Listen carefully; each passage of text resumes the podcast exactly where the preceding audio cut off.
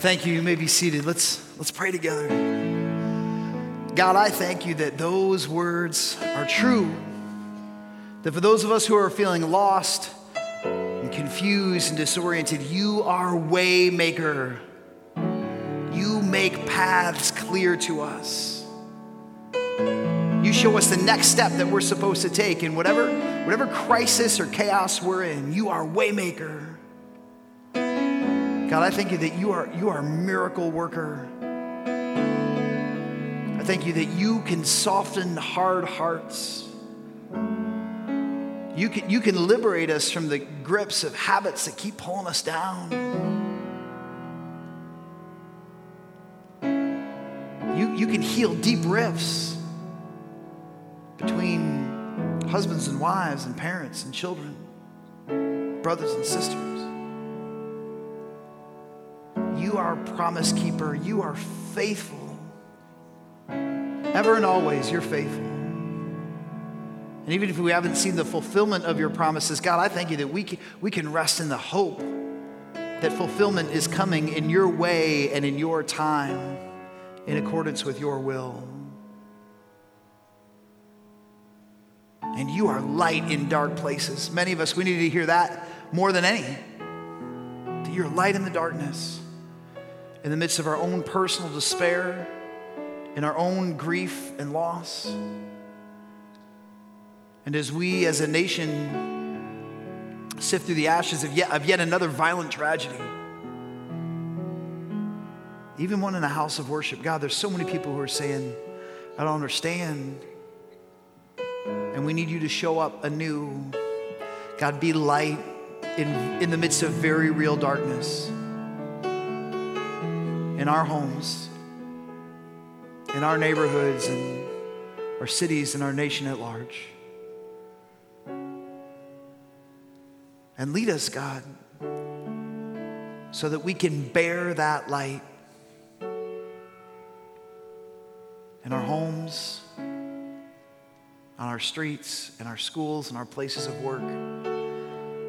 Let, it, let us be light with you that shine like stars, declaring the compassion of God in an often cruel world. Thank you for these opportunities, God, just for us to sing together and be reminded of who you say you are. Give us grace to walk in the light of that reality. We pray these things in the perfect name of a victorious Jesus. Amen and amen. Thank you so much. Today we're starting a new series called God at Work. It's a four part series asking, thank you, questions about how we view our work through the lens of who God is and what God cares about. And some of you, you're, already like, wait, time out. Like, I have my church life and I have my work life. I try to keep those separate. This morning, I was driving into this place with my daughter, and I was telling her about a, a resource that we're thinking about designing to help parents who have children in youth sports find the intersection between that crazy world and what we believe. And she goes, Dad, you can't mix Jesus and sports. Like those are those those are different things. And I was like, I we need to have a longer conversation about this after church. But a lot of us, we, we have the same mentality of work. We go, we have, I've got work here, and I've got faith here, and those just, those are different realities. Those are different buckets. Those are different spaces. Last Sunday, I was in our kitchen and I was having a conversation with my 14 year old. She seemed a little glum, and I go, honey, what's going on? And she goes, I don't want to go to school tomorrow. I go, is something happening at school, or is it just the fact that it's a Monday? And she's like, it's a Monday. Has anybody ever had that feeling? Like, if your boss is here, don't raise your hand. But you ever had that feeling where it's a Monday at seven, like the alarm goes off, and you're like, I'm not, I'm not feeling it today. I, I think I, I, would, if I given the option, I'd prefer to call in because it's just, it's the, it's the drudgery, it's the monotony, it's the doing the same, it's the repetitive nature of it over and over and over again. You know, like there's a reason why they have a phrase that says, thank God it's Friday and not thank God it's Monday.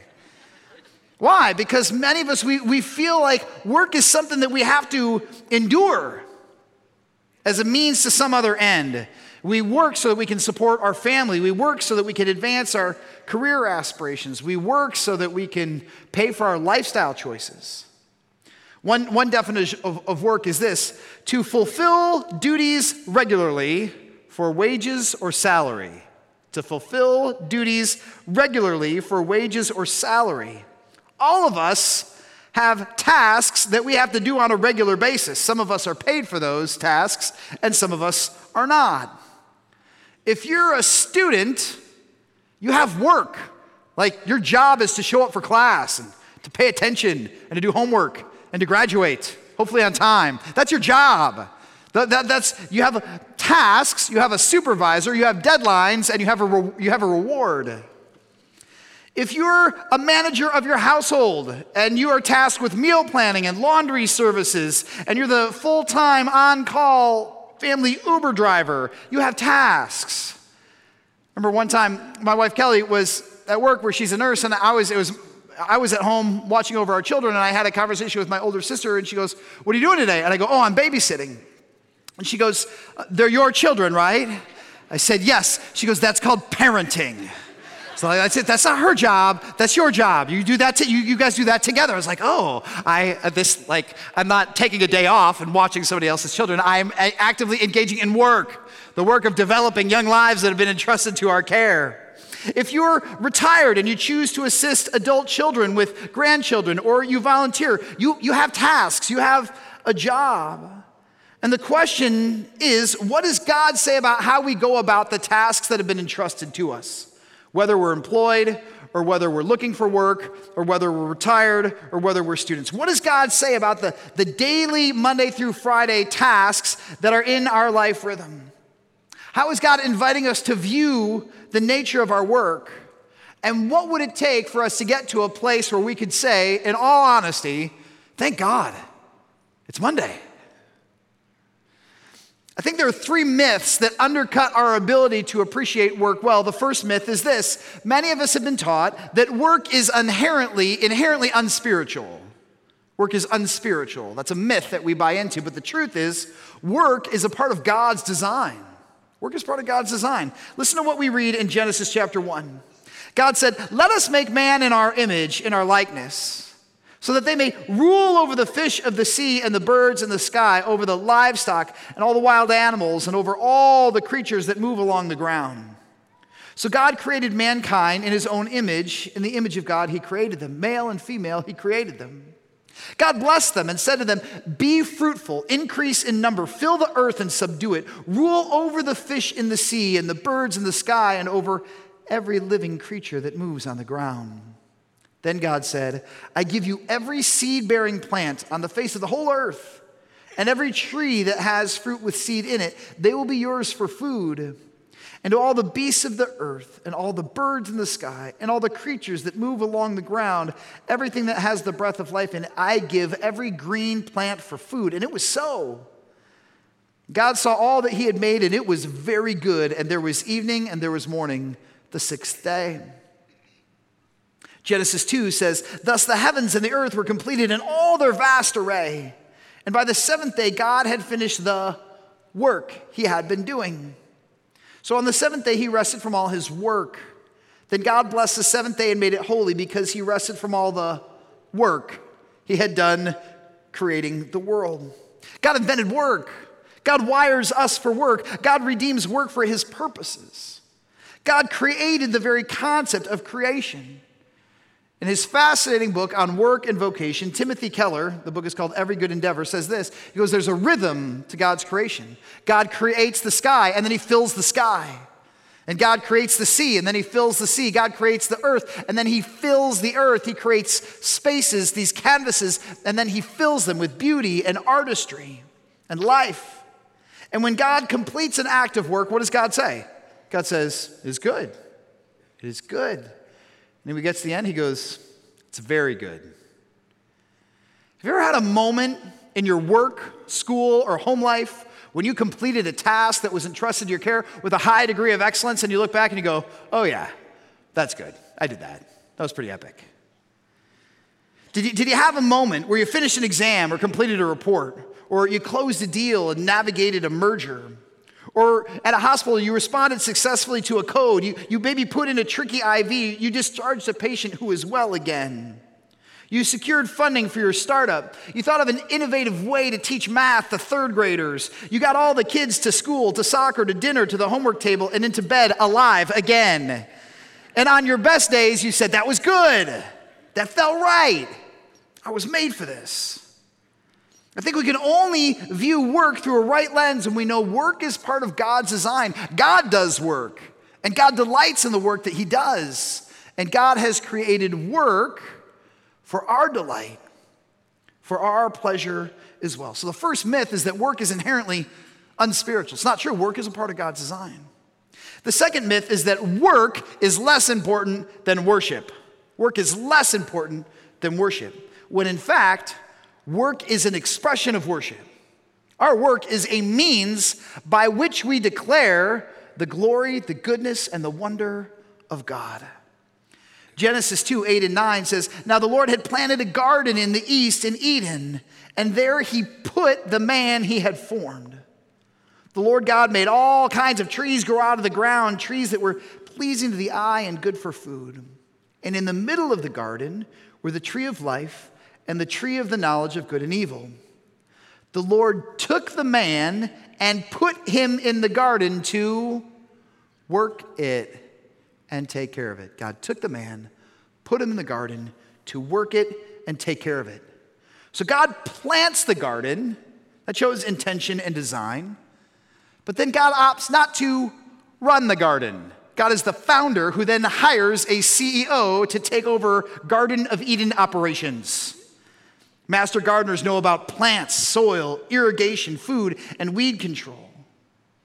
So God initiates an industry and then he places a person inside of that system to run it. Have you ever stopped to think that God, either by his active or permissive will, has designed every industry that exists today?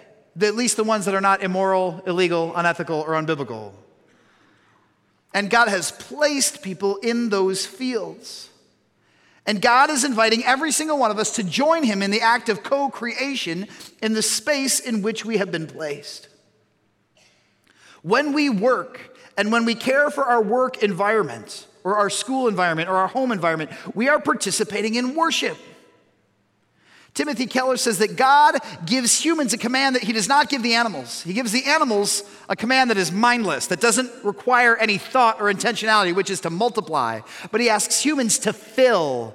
He goes, fill the earth, create systems and products and technology and facilities and uh, ways to honor customers, that's a way that you fill the corporate space or the workspace that you have been placed in.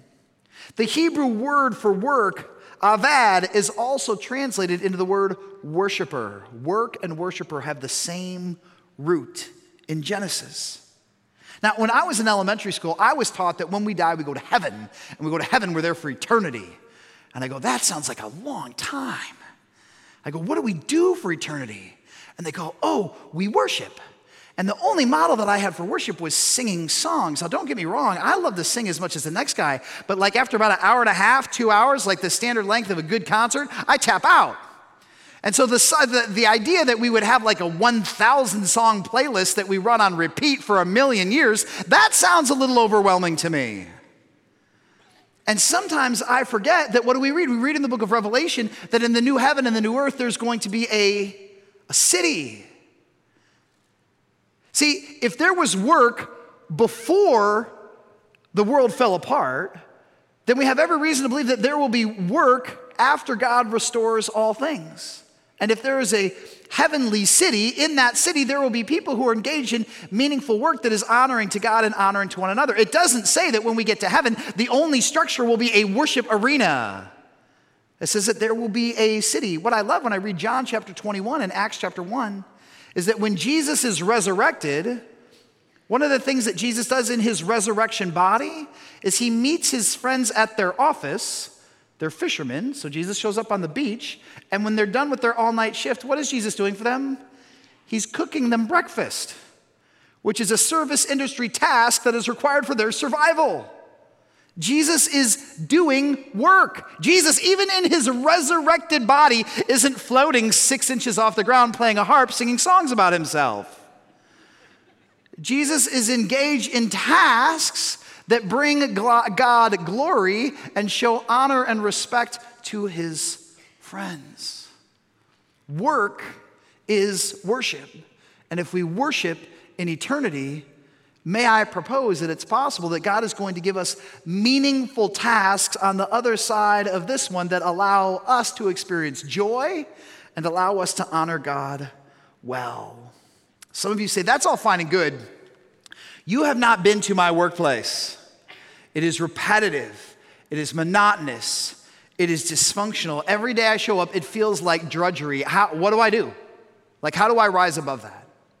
And if you are overwhelmed where you feel trapped or confined, and it's hard for you to get energized on any given day, there's an exercise that we're going to try together as a church between now and Thanksgiving. We're going on what we're calling a gratitude journey.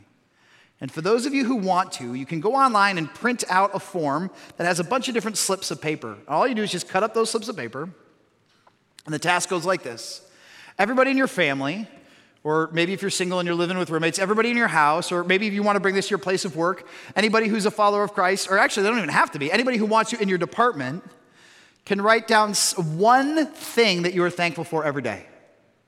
One person, one moment, one experience, one gift, one resource, one item that you're thankful for every day. And at the end of the day, you collect those slips of paper and you put them, some of you have joy jars that we talked about last year. You can put that in your joy jar, or you just put it in a cardboard box. Just have, have a place where you put those slips of paper. And then, when we all come back here for our Thanksgiving service on Thanksgiving Day, we're going to invite you to bring your slips of paper.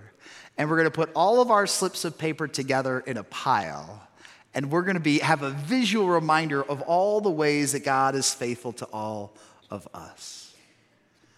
And sometimes I, I think that in, if there's one area that's difficult for us to be grateful for, we're grateful for what's happening in our home lives, and a lot of times we're grateful for what we see God doing outside of our nine to five. But what would happen if we said, what's, what is one moment that I could thank God for at work every day? Is there one moment where I could say, oh, God broke th- through here, or God gave me an opportunity to use my gifts, or God gave me an opportunity to give another person a smile, or somebody took advantage of an opportunity to, to brighten my day, or to lighten my load, or help me out with my project? What's, what's something that God is doing every single day that I can be grateful for? Because gratitude is always the antidote to complaint. And so, one practice that we can do to remind ourselves that work is worship is to, is to worship with my mind while I'm at work. Some of you are grateful for new life in Christ. You, in the past couple weeks or months, you've made a decision to become a follower of Jesus Christ for the very first time. But maybe you've never been publicly baptized to let other people know your story, to declare to others, whether it's your family or your neighborhood or your work friends, that Jesus has done, has done something transformational in you. So on Thanksgiving Day, we're going to we're going to celebrate what we're grateful for. And on the Sunday following, we're going to celebrate baptism together. So if you've never been publicly baptized as a declaration of your faith, would invite you to go online and get more information. You can talk to me personally. We'll get you signed up to do baptism on the Sunday after Thanksgiving. What I love about the visual imagery of baptism is that when you go under the waters of baptism, you are completely drenched. Like the water covers every part of you. And it's our way of saying, God, I want you to have reign and rule over my body, my mind, my spirit, and all of the places I go and all of the things I touch. So we get baptized, we're saying, God, I want you to baptize not just my private life and desires, I want you to baptize my public life and my desires. I want you to baptize the me that participates in work or school or home and relationships. Every arena of my life, I want to be drenched in your wisdom and your spirit. So if you've never been baptized before, I want, to, I want you to strong, I want to strongly encourage you to consider getting baptized here on this stage on Thanksgiving weekend. Uh, for those of you, you're like, well, I've got friends and family in town. Uh, great, friends and family need to know that what God has done in your life is worth celebrating. So, one myth that we buy about work is that it's inherently unspiritual, but the truth is, work is God's design. Sometimes we get tempted into thinking that work is less than worship, when in fact, work is a means by which we worship. And then finally, some of us believe that work is a curse. And some of you are like muttering under your breath, Amen to that. Some of us think that work is a curse, that it's a result of the fall. And the truth is this work is complicated by the fall, but God redeems our work for his purposes. How many of you like ever grew up in a church environment where you said like before before Adam and Eve screwed up, everybody was just fine. Like God had them in the garden and they were on like lawn chairs sipping mimosas. Like everything was fine and dandy. Well, when we read the passage, actually, we know that that's not true. Before sin entered the world, Adam and Eve were already working. But after sin entered the world, the environment in which they did their work changed dramatically. We read this in Genesis 3 after Adam and Eve had consciously made a decision to push against God. To Adam, God said, Because you listened to your wife and ate fruit from the tree about which I commanded you, you must not eat from it. Cursed is the ground because of you. Through painful toil, you will eat food from it all the days of your life. It will produce thorns and thistles for you and you will eat the plants of the field. By the sweat of your brow, you will eat your food until you return to the ground, since from it you were taken. For dust you are, and to dust you will return. If Genesis 3 is correct, then here's what we know work is not cursed, but the ground is cursed. Some of the challenges that we face at work reflect the spiritual dysfunction that come when people reject God and his design for our lives. Adam's decision to reject God has immediate and toxic consequences for his place of work. Now, some of you say, like, Adam didn't have an office to go to. I, I disagree.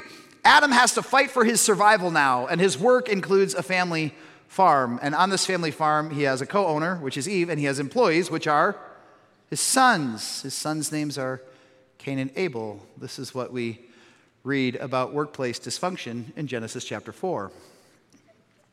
Abel kept flocks. He works. Cain worked the soil. That's his job. In the course of time, Cain brought some of the fruits of the soil as an offering to the Lord. And Abel also brought an offering, fat portions from some of the firstborn of his flock. The Lord looked with favor on Abel and his offering, but on Cain and his offering, he did not look with favor. So Cain was very angry, and his face was downcast. What is the first symptom of broken relationships at work? Envy, jealousy, desire for status, competition, comparison, and shame. Has anybody ever viewed these in full effect in your place of employment? An unhealthy view of work transforms our workplace into a battleground for personal worth. An unhealthy view of work transforms our workplace into a battleground for personal worth. And if you're in a season of life where you don't yet know how much God loves you, and you don't know that your identity is supposed to be born out of your relationship with God and not out of whatever status you can achieve outside of God, you don't understand this. And as a result, if my identity is not anchored in who Jesus is, then I'm looking for my worth at work. And I need promotions. I need compensation. I need awards. I need the right office. I need the right influence. I need the right power dynamics to be in play for me to feel good about myself. How many of you know that that is a losing battle? You can be in the same industry for 40 years and you can climb up and up and up and up the chain and look back and say, I don't know that this was worth it. And there are so many of us who bring our insecurities to bear at the work, saying, like, maybe this quarter I'll hit numbers. Maybe this quarter I'll be at the top of the pile. Maybe this quarter I'll close on this deal and then I'll matter and then I'll have worth and then I'll be significant and then my spouse will respect me and then I'll, then I'll have people who like and trust and believe in me. Rather than saying, oh, I know who I am in Jesus. This work gives me an opportunity to thrive in the things that I'm created to do. Whether it succeeds or fails, it does not have any direct bearing on who I am.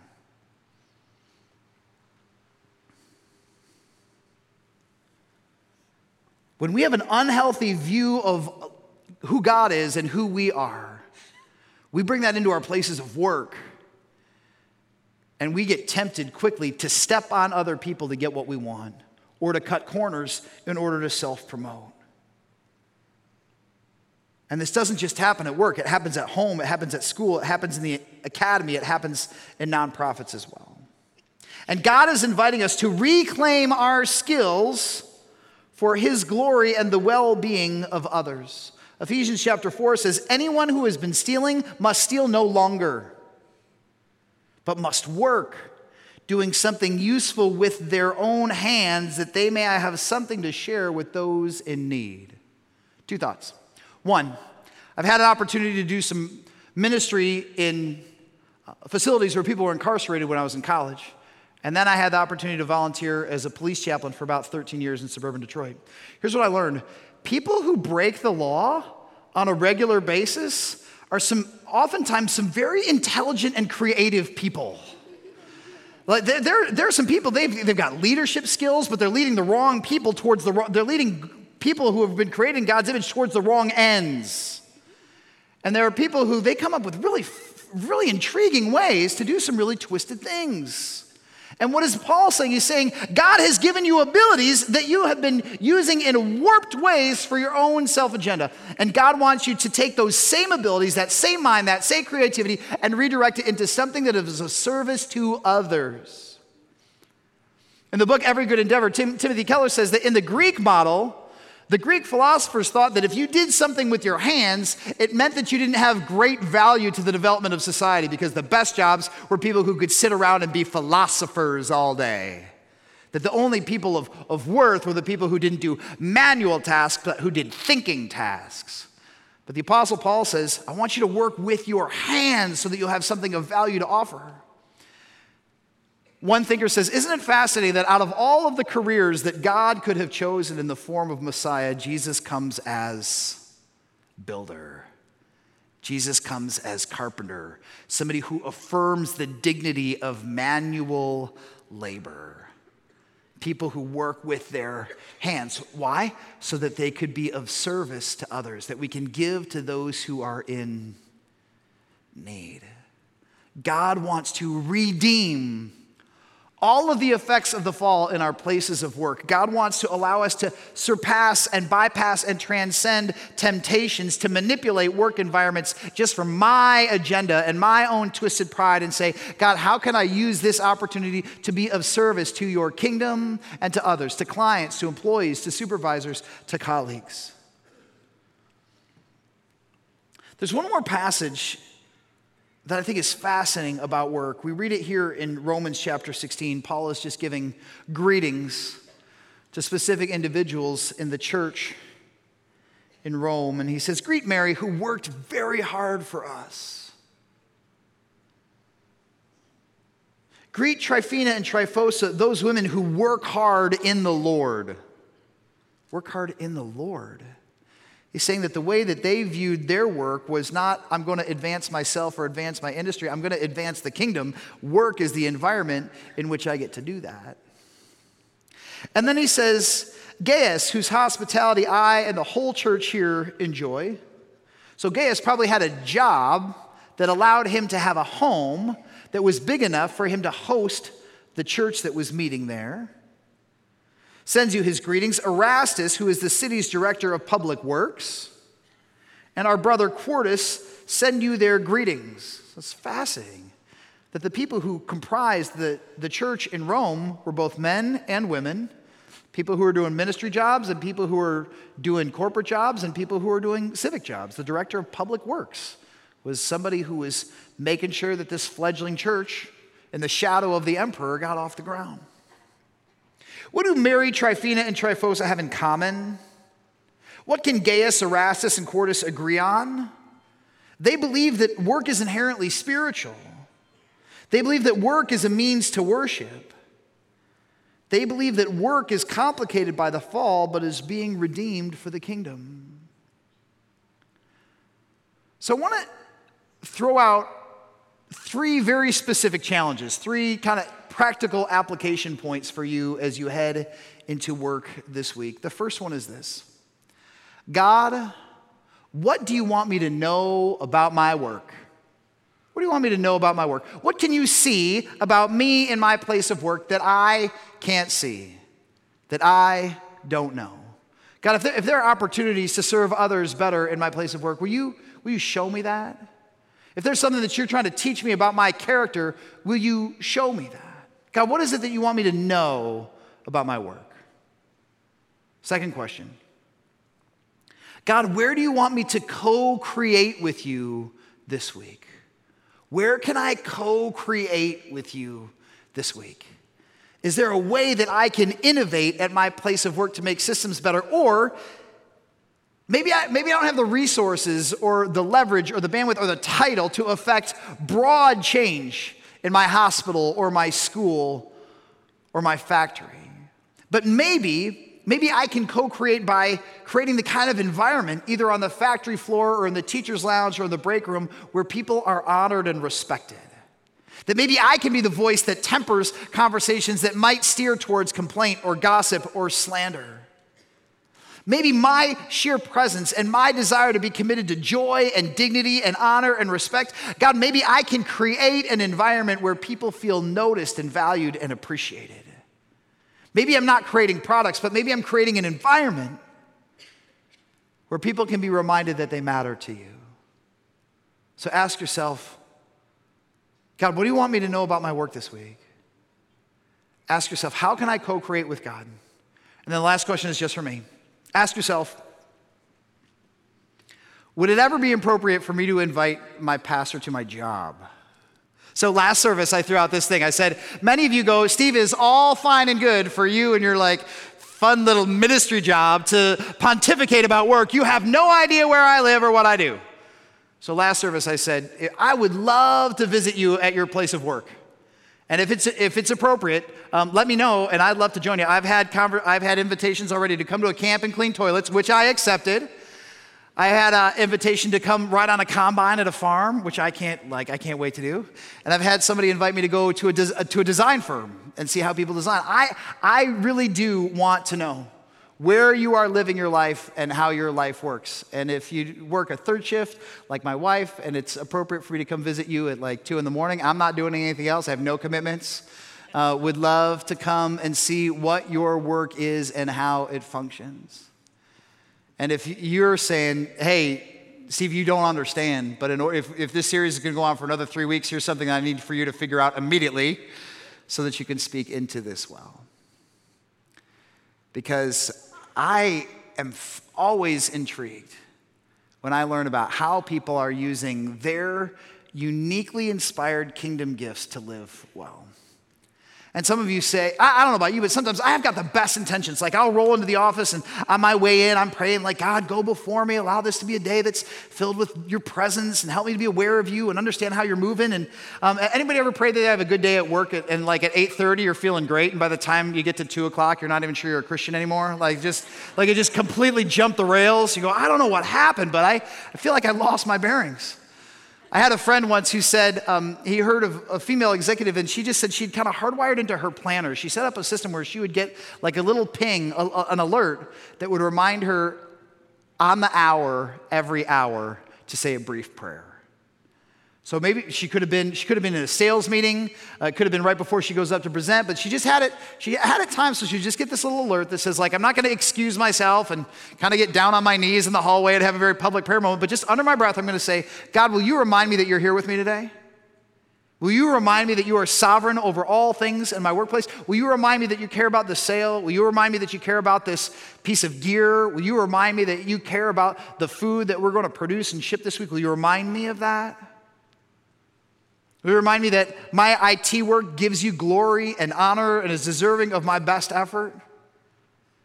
Will you remind me that all of our clients, even the ones that are, that are frustrating and demanding, they're created in their image and they deserve to be treated with honor and respect? Will you remind me of that? And sometimes it's just a very, it's, it's as simple as putting in a reminder that says, God is here with me at my work. God is working at my work. Lord, will you give me eyes to see it? So we're going to close doing something that's the same, but a little bit different.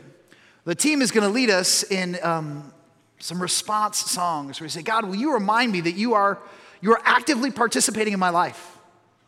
And that you don't see my faith bucket and my work bucket as separate. You see those as, you desire those to be fully integrated. God, will you remind me that you are faithful to me, not just in these environments, but that you're faithful to me in my environment where I'm spending the majority of my time. That wherever it is that I'm standing at 11:37 on a Tuesday morning, you're there. So as you sing, you're going to see images of different places of work. You see clinics and hospitals and schools and construction sites, offices. You're going to see these different images as you sing, just as a reminder to us that God wants us to be as aware of His presence and His goodness when we're in those places as we are we're in this place. Let me pray for us. God, you are always at work. In fact, your, work set, your word says that you have started a work in us. And I believe the work that you have started in Central Wesleyan Church is not just for us to be people who look like you when we're here, but people who are being conformed to your likeness, people who are growing and stretching and expanding in the mind of Christ.